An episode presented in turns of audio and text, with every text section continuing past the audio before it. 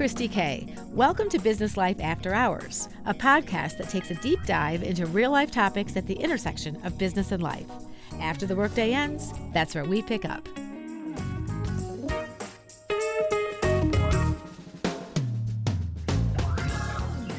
Our topic on this Business Life After Hours podcast is building cooking confidence with America's Test Kitchen.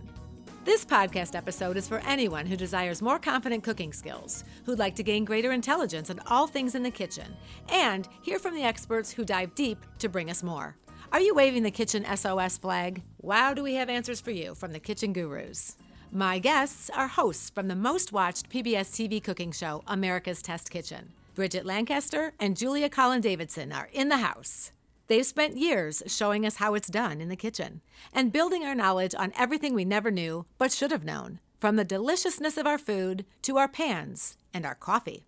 You name it, they are the chefs, they are gurus, and they are here on Business Life After Hours. Welcome, Bridget, and welcome, Julia. Thank you for having us. Thank you. here. So thrilled you're here to share some kitchen knowledge with all of us. So, as your website says, you help curious cooks become confident cooks. So, the two of you as hosts, you lead test cooks to present foolproof recipes, you share the rest the results of the recipes and equipment reviews, you do taste tests. It's so awesome. So, collectively, how long have the two of you been doing this cooking business thing?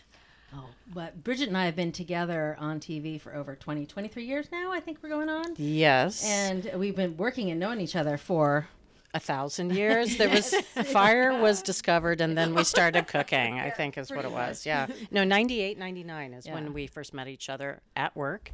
Um, and we rose up through the ranks together. Yeah. and we're instant friends. So uh, I would have figured that. Knowing the two of you and your personalities, I could see how you just clicked mm, right away. Mm, yep. Fast mm, friends. Definitely. Yep. Mm-hmm. Yep. Mhm, so much fun. So television cooking shows in general, especially on PBS, they're they're popular and they're competitive. So what is it with America's Test Kitchen that resonates so much with the huge audiences that you have? And I know we've talked off of the microphone about people resonating with you as soon as they see you or they hear your voice, they recognize you. So what is it do you think that is the most sort of compelling for the audience? Well, I think one of the things is that we offer recipes that work, and they can have the confidence that if they're going to spend their time, they're going to spend their money making something, um, that they can be assured that it's going to work. And I think we probably connect with a lot of people because we've been there with them for some special times in their lives. You know baptisms holidays weddings uh, reunions. People will reach out to julia and i or they'll stop us on the street and they'll say oh you were with me uh, when i tried to cook something for my first date with um, you know the woman who's now my wife. So it's really special for us too um, but i think there's a connection with our audience Yeah, I also think there's just not a lot of fluff on our shows. it is hardcore information. It's presented in a really straightforward manner. Um, the the sort of the camaraderie we have is just natural. It just comes out of hanging out with each other. It's not forced. It's not scripted, and it's the star of the show is the food. It always has been. That's been our mantra since day one. Let's show the food, and let's not only show you how it works, but explain why it works, so that you can watch us make it, but then you'll know how to make it at home and why it works better than the way you were doing it before or what have you. Um, I think it's the lack of fluff and all the extra information we've had in that makes it feel like you know us and it makes it popular. It's so true. I will say that we do like marshmallow fluff. That is the one fluff that we will put on the show. Some yeah. fluff is incorporated. Of course, and Yes, indeed. necessary. But I that's my cup of tea, by the way, is just like cut to the chase, give me the facts. And as we've said too, it's like you offer th- knowledge and information that we didn't even know we needed. And then you gave it to me and I'm like, "Wow, how did I not ever think that I needed to know that?" But I absolutely do. Right? Well, I think that happens when you cook at home, right? You make a dish and you think, uh, next time I'm going to change a little something. And then you make it, and every time you change it, make it a little better and a little better, or they don't have the ingredient brand you usually use, so you substitute and it's better or worse. I mean, that's our recipe development process in a nutshell, except it's much more scripted and we know what the variable is. So we'll cook a recipe 30 to 15 times, 30 to 50 times, and we'll cook three batches, four or five batches at the same time, changing one variable. So you can see what the effect of that variable is on the food. And that's how you learn why a recipe works or doesn't work. Wow. Yeah. So like start to finish on a recipe like that, how long does does it take you? A couple months. A couple months. Two months. Yeah, Wow. two months on a good good day. There have been recipes that we've had to delay publishing the recipe either in the cookbooks or the magazines because they're a little problematic, and mm-hmm. those those might continue another another month or another two months after that. Mm-hmm. Yes. Especially yes. if it's seasonal items and things like that. Yep. So, Julia, what is your first memory of cooking? Oh, um, it is making a loaf of bread. It was we weren't allowed to have white bread in the house, but you, if I made it, I could eat it because my mother was whole grains only, only whole wheat, dark pumpernickel German breads. And um, my mother was sick in bed with a fever. My brother was off at camp. My father was at work, and I was bored. And I was six. I could read six, seven, eight, and we had all the ingredients. And so I, my mother said I popped up into her bedroom every once in a while to ask her where something was or what this meant in the cookbook. And it was a Julia Child cookbook, who was also known for testing her recipes. Uh, and she said hours later, I came up with white bread. Now, I don't know if it was the bread that Julia Child had intended, but it was edible, and I was happy. I was, eating white bread, and I'd made it myself. And that was a very clear uh, indication that I was what I was going to do because I, at first I love to eat. And if you love to eat, that naturally leads you to love to cook. It's a Beautiful thing. It's a beautiful thing. And then, Bridget, who was your inspiration when you started cooking? Um, I I'd say I have three inspirations. My mom was a great cook, so she showed me the way. Uh, my grandfather was a great baker. He really took an, an interest in German and Austrian pastries, taught me a lot on the pastry side of it. And then Julia Child, I, I have to say, she was she was on my TV in the background, like in between this old house and Yankee Workshop. It was you know, Julia Child was there, showing us not only how to cook, but that making mistakes can also kind of be fun. Mm-hmm. Yeah, yeah. Mm-hmm. Those were the best times. And then, of course, Dan Aykroyd as Julia Child. Who can forget? right. That's great. I love that. So, Julia, what's the best part of your job? Eating. eating. I mean, I as I mentioned earlier, I love to eat. I'm not kidding. I love eating random things for breakfast. I show up the test kitchen. It's not unusual that you're having lamb stew, lamb chops, fried chicken. I mean, really unusual things for breakfast, and I love it. Um, I um, and I love all the different flavors. I just it carries me through, and I love then thinking about how to make that accessible to someone who's never cooked it, never had it, lives in a different part of the country. I want them to taste this. How do mm. we make it so they can taste this? Because I want them to taste this. It's like you consider everything a challenge. Like, how do I get this to happen? How do I get this in front of somebody else that they can make it? Yes. And that's exciting to me. Mm-hmm. How about you, Bridget? What's the favorite part of your job on a daily basis? I think it's hanging out with a collection of people that are so interested in food like myself. I mean, how many people can be in a room and geek out about fish sauce? Yes. I mean, that's an odd group of people. Or uh, geek out about barbecue sauce or, you know, talk for hours about the difference between North Carolina, Western North Carolina, and Eastern North Carolina barbecue sauces. These are my people, these are my tribe, and I'm really, really just happy to be able to talk food all the time. You know, I really thought you were going to answer with cheese. What, you haven't asked me, you know, what I eat 24 7 yet. so, as we talk on business life after hours, here we are after the workday. Talk to us about when you're winding down from the day. You said it, just- winding. down. Yep, Got you you. nailed I'm it. Getting that uh, that message here. So, Yep. what does it look like? So, do you when you're done? I'm sure your days are long. You have so much production. You have so many things in the test kitchen going on. What does that look like for you both? Well, winding down for me, depending on if my son has some sort of football practice or basketball practice, you know, that during depends on if my winding down happens at six or happens at ten thirty at night. Uh, but winding down for me is um, putting some sort of meal on the table. Sometimes it's very hurried, but I try to, you know, have. Uh, what I call butts and seats at the table. I want us to all look at each other as we're eating. You must have that. Um, and uh, maybe prepare some food maybe prepare some food for the next day too while I'm at it. So I do a lot of might as well cooking. Uh, so while I am cooking, say, a, a pork tenderloin in the oven, roasting that, I'll be roasting some chicken legs too. So that might be tomorrow's meal today. Um, and I think the other thing is uh, I like a nice big glass of beer. Oh, Yeah, yeah, I'm a beer girl. I like to make beer. beer. Oh, Yeah, I like to make beer. My husband and I have made beer for close to 30 years now. Uh, we have five keg Keyser in our basement, which makes me sound really sad, but we're very popular. She loves going to do laundry in the yes, basement. yes, it's right next to the washer dryer. Do teenagers ever kind of disappear downstairs for a minute? We have locks on our on our taps. Yes, But I love it. You said one of them is root beer. Yes, so Oh, one of the five. yes. So yes, we have a nitro tap. So one of them will always be something like a stout, uh, and then one of them is a cream, might be a cream soda or definitely root beer. Root beer is a big favorite. Very nice. Now, what about you, Julia? Uh, it's a combination of some sort of exercise. Uh, I like stretching and exercise in the morning, but in the in the evening, I'm I sorry I play pickleball, and don't get me started about pickleball. I- Yes, don't get her started about Uh, pickleball. there's two things I can wax on about. One is roast chicken, and the other is pickleball. Um, and I'm pretty lousy at pickleball, which makes me want to talk about it more.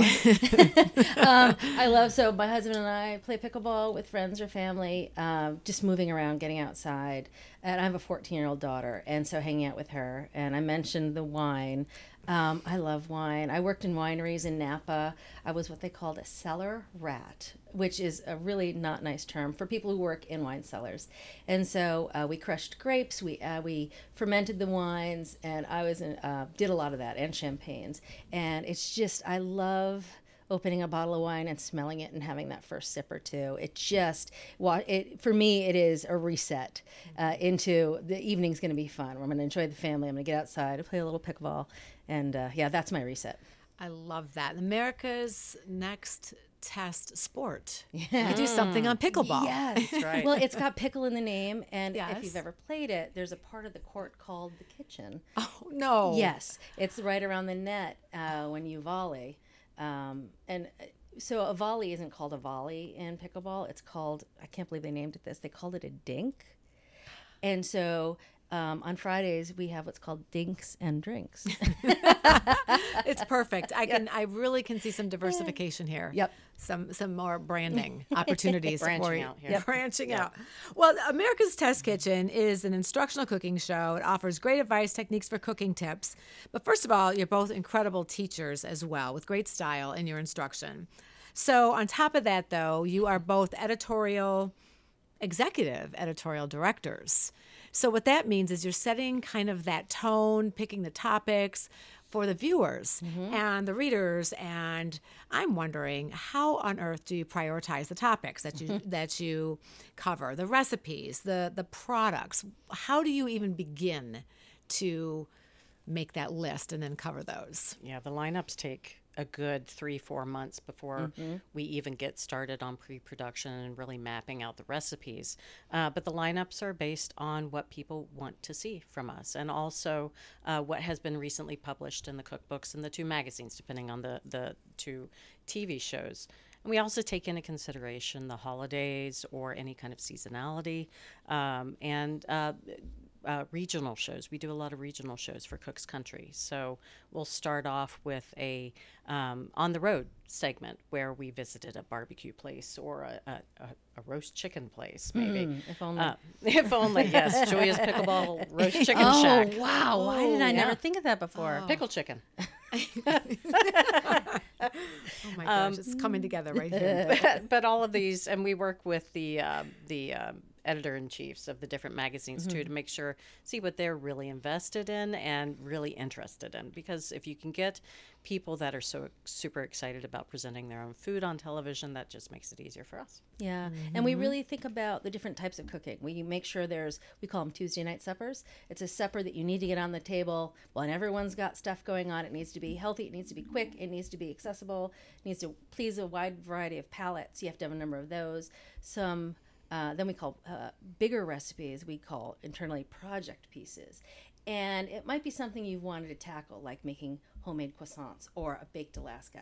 It might be something you'll never make, like croissants or baked Alaska, but you want to see how it's done right and watch us make it. So you slot a few of those in there. You think about holidays and what um, people issues people have with holidays, whether it's timing, whether it's shopping, whether it's prep ahead.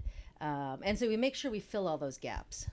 When you talk about being moms of teenagers, what after a busy day do you put on the table for those teenagers? What is your go to kind of a quick yet healthy meal that you can say, okay, this is my tried and true. This is one that like never fails. The kids love it. It's easy, but it's healthy. What what do you what do you think, Rachel? Might I suggest a cheese board? cheese. board. You always Bridget's in love with cheese. In Her case, middle name um, is Cheese. It's Bridget Cheese Lancaster. Yes, yes. Well, maybe maybe I'll change it to that. Maybe I'll change it to Gouda or something. Um, I do, uh, as I mentioned before, I do a lot of might as well cooking. So, and we also will have cook days where we make sure to keep protein. Cooked and ready in the fridge. Yeah, and maybe same. some lightly sautéed vegetables is there uh, as well. And then you can easily make a wrap, a sandwich, something like that, a salad, um, and take it on the go, or you know, eat it quickly at home. Yeah, we make a big bowl of uh, tuna salad, uh, which the whole family loves, and we poach chicken, boneless, skinless chicken breasts. Sounds boring, but if they're poached and cooked, you can make anything out of that in a heartbeat. Or if you're really on the run, dice it up, throw it in a bag, and take it in the car. Yeah. And if you have that, I do crudité. Um, crudité, I love crudité dinners. I call them cold dinner, but everyone gets vegetables. Maybe you'll pull out the poached chicken, maybe some cheese. I was going to say, And- crudité is the vegetables of the cheese board. But that's my go-to. Everyone loves crudité. So we've talked a little bit to uh, off the microphone here about something that is near and dear to my heart: the issue of food allergies and severe food allergies. And I wanted you to address that, just because I know millions of Americans are affected by it, whether it's you know peanuts, tree nuts, sesame, eggs, dairy. Um, I am sure through the years that you've been involved in cooking that this has certainly become more of an issue as those numbers continue to increase. How has that impacted your job, your cooking, your recipes in terms of addressing some of those needs that impact so many Americans? Well, I think one of the things is people feel more comfortable letting us know about it. And I think food allergies have always been there, and people have just kind of sat in silence and said, no, thank you, I can't have that for one reason or another. So now we're hearing about it, which is great because it allows us to make more informed choices as we do testing. And because we've been around for a few years now, we're able to go back to our recipes and maybe modify them or change them to work with things like coconut uh, milk instead of cow milk or dairy, uh, to work with coconut fat instead of, or coconut oil instead of butter, um, to make vegan choices, to make diabetes. Uh, we have a diabetic cookbook. We have all these different um, avenues now, and the book department, which Julia ha- is near and dear to, she had that up for a while. They're really able to take these deep dives into s- more single subject uh, items like that. Yeah, I think the focus on the nutritional values and allergies of food is now a topic that people talk about all the time. And before, I think it was not talked about as openly. And so before, our recipes never had a nutritional analysis. Now every recipe does. And before, we never would offer gluten free or dairy free options. Now we do for many of our recipes. Not all, but we're getting there. Um, so I think it is part of like the culture Yeah. that it's okay to talk about it and let's let's get this out there. And yeah, I and- love that. I love that so much because I know people who don't have food allergies don't recognize the severity of it. So this is great. I love right. that you're addressing those those those needs. So what is one of the most unusual dishes that you've ever prepared or tested that comes to mind? Something that you would have been like that would never be on my list. I can't believe I'm making this right now. Oh, there's one dish. I mean, it sounds lovely, but it sounds really too hard, and I make it all the time. It's grilled paella.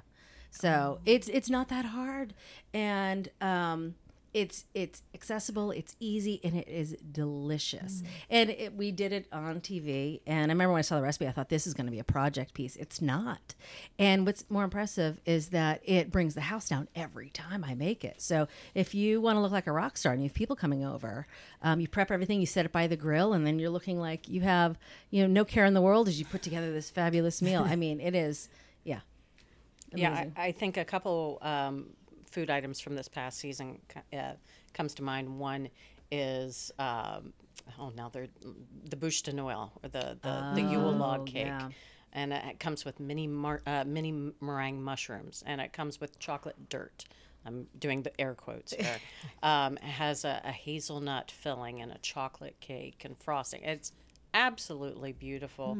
And then the other one is beef Wellington, Oh, that's which is kind a of a recipe. meat bûche de Noël, right? When you think about it. Yeah, That's a good way to put it. And there's so many bad recipes for Wellington out Yes. there. This one is incredible. Bulletproof. Yeah. It Absolutely. really is. Yeah, I remember I made it for my husband, and it, was the one thing it doesn't have in it is pate, and he, you know, he's a, he's uh, he. How could it not have pate? I mean, he really wanted to stick to it, and then he ate it because it has prosciutto instead of pate. And he looked at me and said, "You know, this is better." And yeah, Ah. yeah, it says, yeah, Mm-hmm. yeah, So, do your husbands cook? yes. Yes, my husband's a chef. Yes. My husband was a chef. Yeah. Competition No. in the household? No, he can cook anytime he wants. Yes.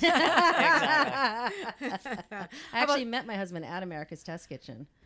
He was hired on season two. So when you're in front of the camera, uh, you don't film everything. You know, if, if something has to cook for 10 minutes, you have what's called a twin come out. So it's that food cooked to the next stage because everything's so expensive the lighting, the camera crew. And so you have all these pots in the background of the that recipe cooked to different levels. You need a lot of people to make all that background So food. that's the people walking around Those are the on the Yes, show. they're actually doing stuff. Ding, ding, ding. Yeah. Okay. And so in season two, um, everyone that worked there was on camera. There was this tiny staff, so they had to hire people. And I think it was Bridget that was cooking roast turkey with giblet gravy. Oh my goodness. And There's a flashback. yeah, and we hadn't figured all this out yet the filming, the nuances of how to put it together. And so there was no giblets in house, they'd all been used, except for giblets in a frozen solid turkey.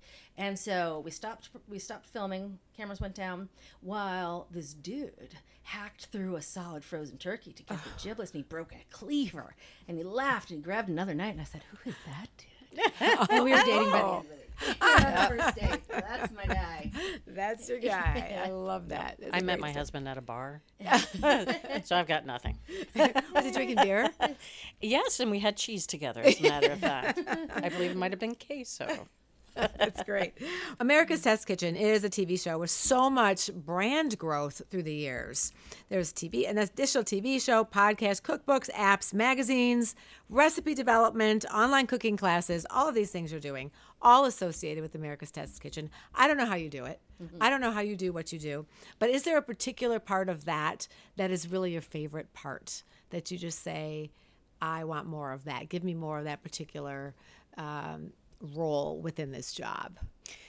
Well, I mean, Cook's Country is always near and dear to me. I head up the recipe development for that for, for many years, and I love that it was the magazine that really started to take a regional approach to American cooking and really highlight maybe the lesser told stories uh, about people that make the food that we eat. Um, and it, it's just been a real pleasure to see Cook's Country evolve over the years as well um, and offer people um, quick recipes and value for their food. Um, and I think I think that that part of our company is probably going to grow. Uh, you know, thinking about today's economy, um, people are looking value in their food, and that is a great place to look.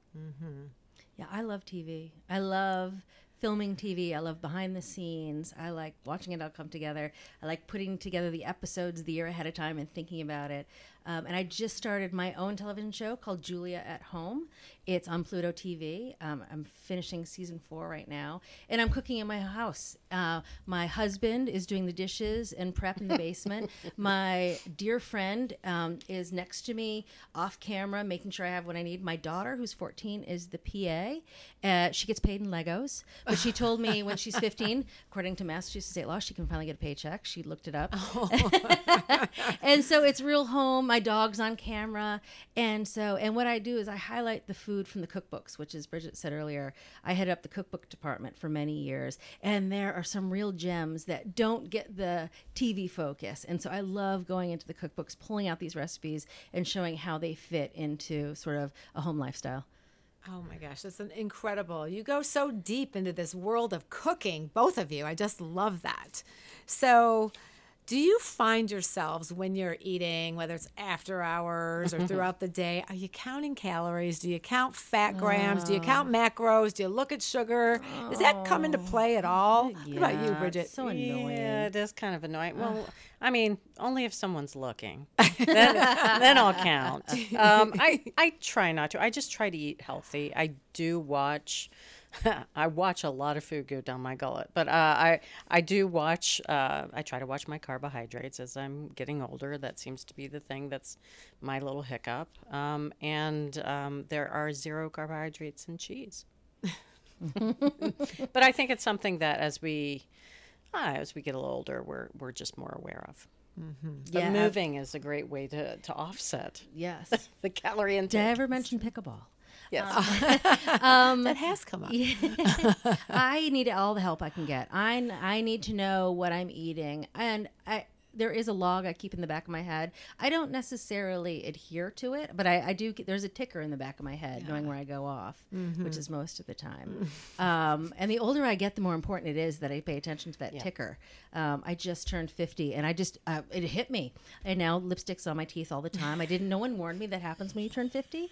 The old lady lipstick tooth. What is thing. that? I Why don't does that know. happen? I was like, oh, happy birthday. Now you have lipstick on your teeth. and um, yeah, I have to really pay attention to what, what, what I eat because it shows up instantly. Um, so yeah, I do. Um, I my key thing is I try to just eat as many vegetables as I can. Good for you. And if if that's my goal, as many leafy green vegetables, and the more I can put those into my day, that's my goal for this year anyway. That's a Um, smart goal. yeah. It's a good yes. goal. And, you know, we talked too about the way foods, the, the quality of our foods today, what is grown, you know, the farm to table, the GMOs, monitoring that kind of thing, organics, grass fed uh, farms, or those things, you know, whether it's aquaponics, it's greenhouses. What tell us more about how you kind of assess that in your recipes. Do you incorporate that? How do you feel about where we are with food today? Yeah, uh, you know, according the ATK sort of tagline is unless it affects the flavor, the availability, or the ease of cooking, um, we're probably not going to focus on it too much because it's just very political. It's very polarizing, and it doesn't tell you if a recipe is going to work or not. So our goal is to help teach people to cook, but in circles, of course, we have strong opinions. And the one thing that I'm struck with that I hear over and over from my younger cousins and their children are the environmental and sustainability issues. And so I have young cousins who um, they're they call themselves convenient vegans, and I said, "What is that?" And they said, "Well, we won't eat." We won't buy beef, but if you make it for us, we'll eat it. And because they, they don't want to contribute, but if it's done, it's done. And they're also really worried about cost. I know food costs are rising incredibly. Hmm. Bridget, you mentioned they went up 18% this month. Yeah, I was And just Aaron- watching the news right around here. Something like an 18% increase hmm. in food costs in the area. Mm-hmm. Um, that's enough that that can change how you eat and what you cook at home. And you do you do have to if if you have this knowledge, if you have recipes that will work, you can you can also kind of watch for foods that are maybe coming up. Mm-hmm. Thanksgiving's coming up. Mm-hmm. Maybe buy that turkey when it's at a special price. Mm-hmm. Uh, look for the ingredients that you're going to be cooking. Plan. Our grandmothers planned food. My grandmother used to keep a journal, and she would plan the whole week out mm. so that she wasn't running back to the supermarket every couple of days. And I think that is just a, it's and it's more environmentally sound. You're using less gas to get to the grocery store. I think that might might be uh, we're getting a little bit of a wake up call, um, Yes. and it's going to change how we cook, um, and hopefully we'll appreciate food a little bit more. The other thing I see is portion sizes are beco- getting becoming more accurate, right? Uh, I think over oversized portions are out are becoming out of fashion. Thank goodness. I mean, it's one thing if you go out to dinner, and you think you're going to eat that the next day for lunch and maybe for dinner. But That's great. Portion sizes have gotten insane, and you know. A, Proper portion size, right? You're eating less, you're eating more healthfully, you're um, consuming less, it's more environmentally sound. And so, yeah, that's the other aspect I, I really, I hope becomes more popular. Well, I have heard a rumor that you do chocolate testing. And so tell us a little bit more about that and what what is it about chocolate that makes us so addicted? And I'm speaking pretty much to someone who uh, who's in the room right now, whose name is Kristi. Yeah, your eyes are sparkling as you're talking about chocolate. You're just thinking about it. The smile got a little bigger on your face. Oh face. my goodness, I've been busted. yeah, so I know you do a fair amount of that. So talk to us a little more about sort of the I don't know what what is it we're looking for when it comes to chocolates, especially as we're cooking. Yeah, well, chocolate really in a dark chocolate. There's only three ingredients, right? There's cocoa solids, there's cocoa butter, and those both come from the cocoa bean. They they process, they grind it, separate it, and then they put it back with sugar in an emulsion, um, and it's tempered. Temper is you know, those ingredients can come together in, in seven different uh, crystalline forms, and one makes a, a tempered chocolate. Uh, so there's three ingredients. The different flavors come from the amount of sugar, the amount of cocoa butter. Cocoa butter is expensive. The amount of cocoa solids, that's the percentage you see. The higher cocoa solids, the darker the chocolate, because there's less room for sugar. Um, Which right? is why dark chocolate is healthier, Question mark. Yes, actually, a lot of research says dark chocolate is quite healthy uh, for your brain. So I, I think every time you eat chocolate, you get smarter. Oh well, Straight thank Is that what it is? goodness. That's exactly your what it is. cheese, my chocolate. I'm a genius. Yeah, I mean, we've got this. And your pickleball. What are we going to do with it? well, it does also. Chocolate has uh, all these neuroreceptors that are released in your brain that uh, like tell you that you're more confident, you feel better. Tell me So more. there- Power pose of the food world. it kind of is, yeah. I love that. I love that. I love that. Yes. Well, that's great. I love I love anything chocolate. It's kind of my comfort food. So I guess there is a reason that those of us are chocoholics. It sounds mm-hmm. like. Listen to your heart. yeah, thank you. Thanks for the permission. so, I am very sad to say that we've come to the end of this Business Life After Hours podcast, and I'm feeling a little bit hungry. I'm feeling a little bit motivated to get creative and tackle some new recipes in the kitchen. Thank you very much, Julia and Bridget. So, we do what's called a little takeaway business after hours success nugget to leave our listeners with as it ties to our topic of building kitchen confidence. So, one quick tip and a little nugget that each of you can give our listeners to. About cooking? yeah, sure. Oh, good. Because about life in general, I can't tell you. anything. I'm still go. figuring it out. It is after hours, though, so I guess we can go wherever you want to go with this one. Um, two come to mind right away. One is about knowing the temperature doneness of your food. Everything should be cooked to a certain doneness, and guessing the doneness is for amateurs. Knowing it is how you take your cooking from zero to 60. And you know it by an instant read thermometer. They don't have to be expensive, they just have to be accurate. Um, and knowing what things should register. Pork should be 145, chicken breast should be 160, dark meat should be 175, salmon should be 140. Once you know those, and if you don't, it's fine. You can print out a little thing, plug it on the inside of one of your cupboards. Uh, medium rare is 125. Once you know that, your cooking will go, like I said, from zero to 60. You look, all of a sudden, you know what you're doing and you have more confidence. You're not going to overcook something because you're worried it's not done, which I hear all the time. Do you do that every time you cook still? Or do you just Absolutely. know? You really do? Okay. Absolutely. Um, A lot of chefs do the finger test, which I do, but I'm really bad at it. I, you know, chefs, I, and I'm really impressed with people who are good at it. I'm terrible at the finger test, and so I just rely on my instant read thermometer. The other thing is, if you're new to cooking, prep everything ahead of time and pretend you're on a cooking show. Have it all prepped, and then just stand and dump, stand and dump in the pot. Take your time, watch the food cook. You'll learn so much. It'll be much more relaxed, and nothing will burn because you haven't got the next thing prepped. Yeah, I'm just going to add to that one. Yes. Read the recipe a few times before you get started. Make sure you have all the, not only the ingredients prepped, but you have the right equipment for the job. Uh, because that's a question we'll get a lot of times is people say, well, I don't have this type of a piece of equipment. What else can I use? Uh, and then the other thing is never tell anyone what you are making until you have finished making it. So if you're serving people dinner, don't tell them that you were making chicken and it comes out burnt. You can say, I made blackened chicken, and or I made rustic bread. If you forgot to leave oh. out the salt, a, a, a Tuscan bread, or if something is kind of uh, not very attractive, It's rustic. It's very oh, rustic. Oh, I love the word rustic. Woo, they tricks of the actually trade. Yeah, rustic And- is a good hand. Yeah, and good have one. a good few restaurants on speed dial. Yeah. I like exactly. I'm getting a better vernacular just kind of hearing this. yes, indeed. Well, my takeaway nugget is that there's a little bit of a maybe a chef or at least a good cook in each of us if we can take the time to explore these tools to gain the knowledge that you offer to us to experiment with food and to embrace the creativity and all of the fun that's in the kitchen. That's what you've really made me realize today. And we need to align with america's test kitchen and the two of you.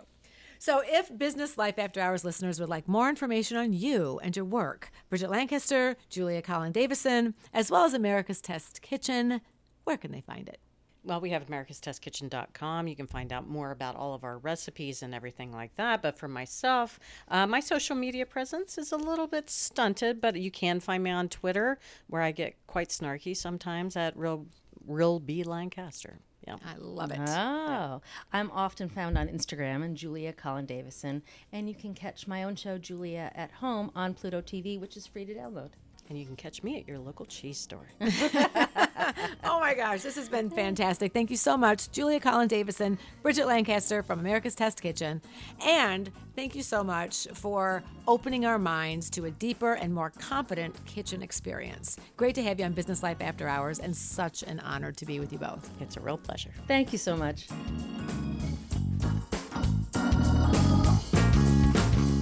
Business Life After Hours is hosted and produced by Kristi Kay. Audio engineering, production, and editing by Chris Pfeiffer.